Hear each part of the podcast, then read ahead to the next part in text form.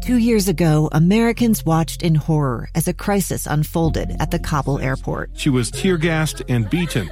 Images of thousands desperate to escape Taliban oppression filled our news feeds. More than 80,000 Afghans made it to America.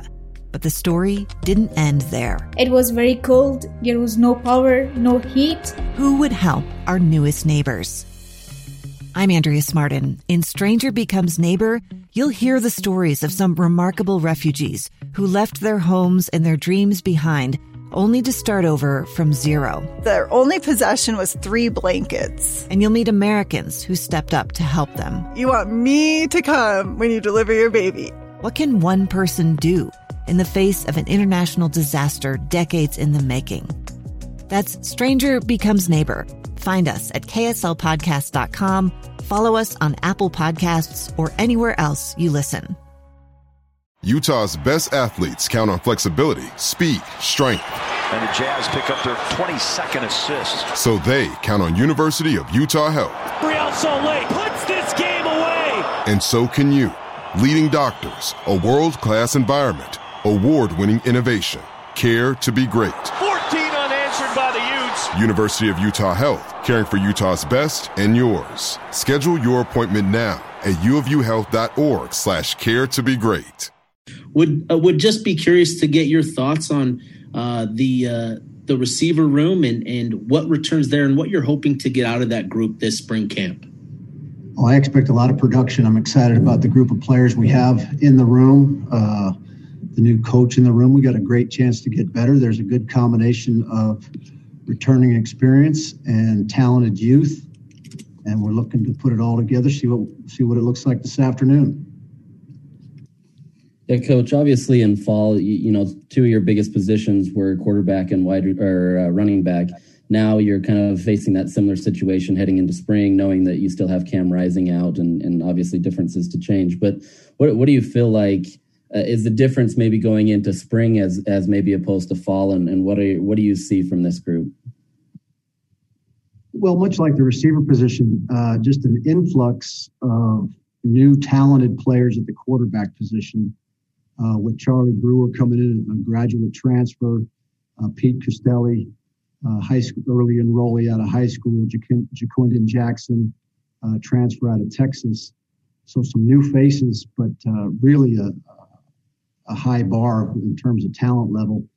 Uh, in the quarterback room, it's going to be a very competitive situation. Cam Rising will not go through spring practices, as you mentioned but he'll be around everything we're doing and provides leadership and insight to the position that will be a great asset to the new quarterbacks in the room. Also, rounding out the room would be uh, Bryson Barnes and Cooper Justice, two players that have been in the program for one year, and uh, those players cannot be discounted. Uh, in terms of the running back room, what a what a great mix now. Coach Coach McDonald did a phenomenal job of recruiting uh, via the portal. Obviously, Micah Bernard returning, and then with the influx of the two transfer tailbacks, uh, that that room's got a completely new feel, and I'm really excited to see how uh, TJ and Chris look uh, with helmets on and pads on as we move forward through spring ball. So, again, it's a great combination of returning experienced players, uh, some young dynamic players in the rooms, and then the influx of transfer players that should provide us immediate impact on the offensive group. Yeah, coach, what did you see in JJ and Charlie Brewer when they were in the portal? Uh, two very talented uh, quarterbacks, you know, different different experience levels with Charlie, obviously a multiple uh, multiple year starter at the Division One level, and Ja'Quinden Jackson, a very talented uh, freshmen coming in to join us, and we just felt like there were two men that had an opportunity to contribute, compete right away. And again, anxious to see them with the ball in their hand. You know, we've been running around all winter, haven't seen them throw the football yet. So this afternoon will be a real tell. So uh, it's a good group, couple football junkies, and they, it's a great fit in that quarterback room. What are the difficulties, um, if any, uh, of having such a radical change to your quarterback room? You know, with Jake and Drew leaving, and you're bringing in Ja'Quinden and Charlie, and you know there's a lot of changes happening. Are there any difficulties in in such a change to the QB room? Yeah, with uh, well, it's a it's a great challenge, is what it is with uh, again Charlie Ja'Quinden and Peter Costelli three new players in the room, but these kids have come in and done a great job of uh, learning the system uh, to date. Been a very productive two months, so I think they're really up to speed. But it is, it is a challenge. It's basically a quarterback rebuild in that room. Uh, you know, again, without having Cam taking the reps in the spring, these young players are going to get a lot of reps, and they we have to maximize the reps. But without a doubt, I don't know that I would use the word difficulty, but it is a great challenge. But that's what the profession's all about. So you, have, you have three quarterback transfers from the state of Texas. Is that coincidental, or is there something there? Uh, I would say it is coincidental, but we do have uh, great respect and a great uh, pipeline from the state of Texas. You know, Cam Cam Rising is a transfer from he started you know high school in Southern California, started at the University of Texas. So, however you want to phrase that, but uh, the pipeline in recruiting between the state of Texas and Utah has been very strong. We've got a lot of good players on the roster from the state, and a great appreciation for uh, the high school coaches in the state of Texas, the way those players are prepared to play the game and, and how it transitions into college. Thank you. Morning, Coach. Um, so, Coach Whittingham just talked about personality with getting these guys out of the portal. Um, how do you, as an offensive coach, go about evaluating these talents personality wise to make sure that they will mesh and fit in with this culture at Utah?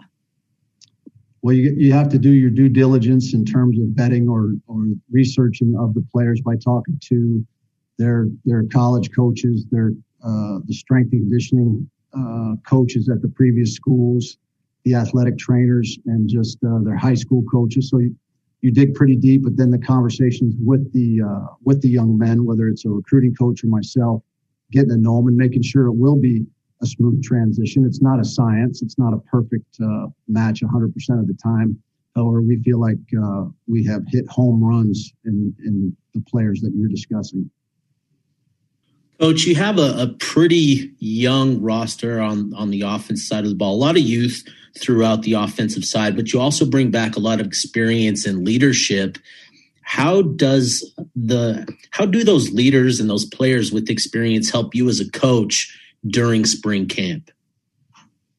Well, first and foremost, uh, we're going into the third year running the same offensive system, so the the veteran players, they know the system inside and out. There's no radical changes or adjustments to what we're doing, especially in the spring as we're trying to break in some new quarterbacks and tailbacks.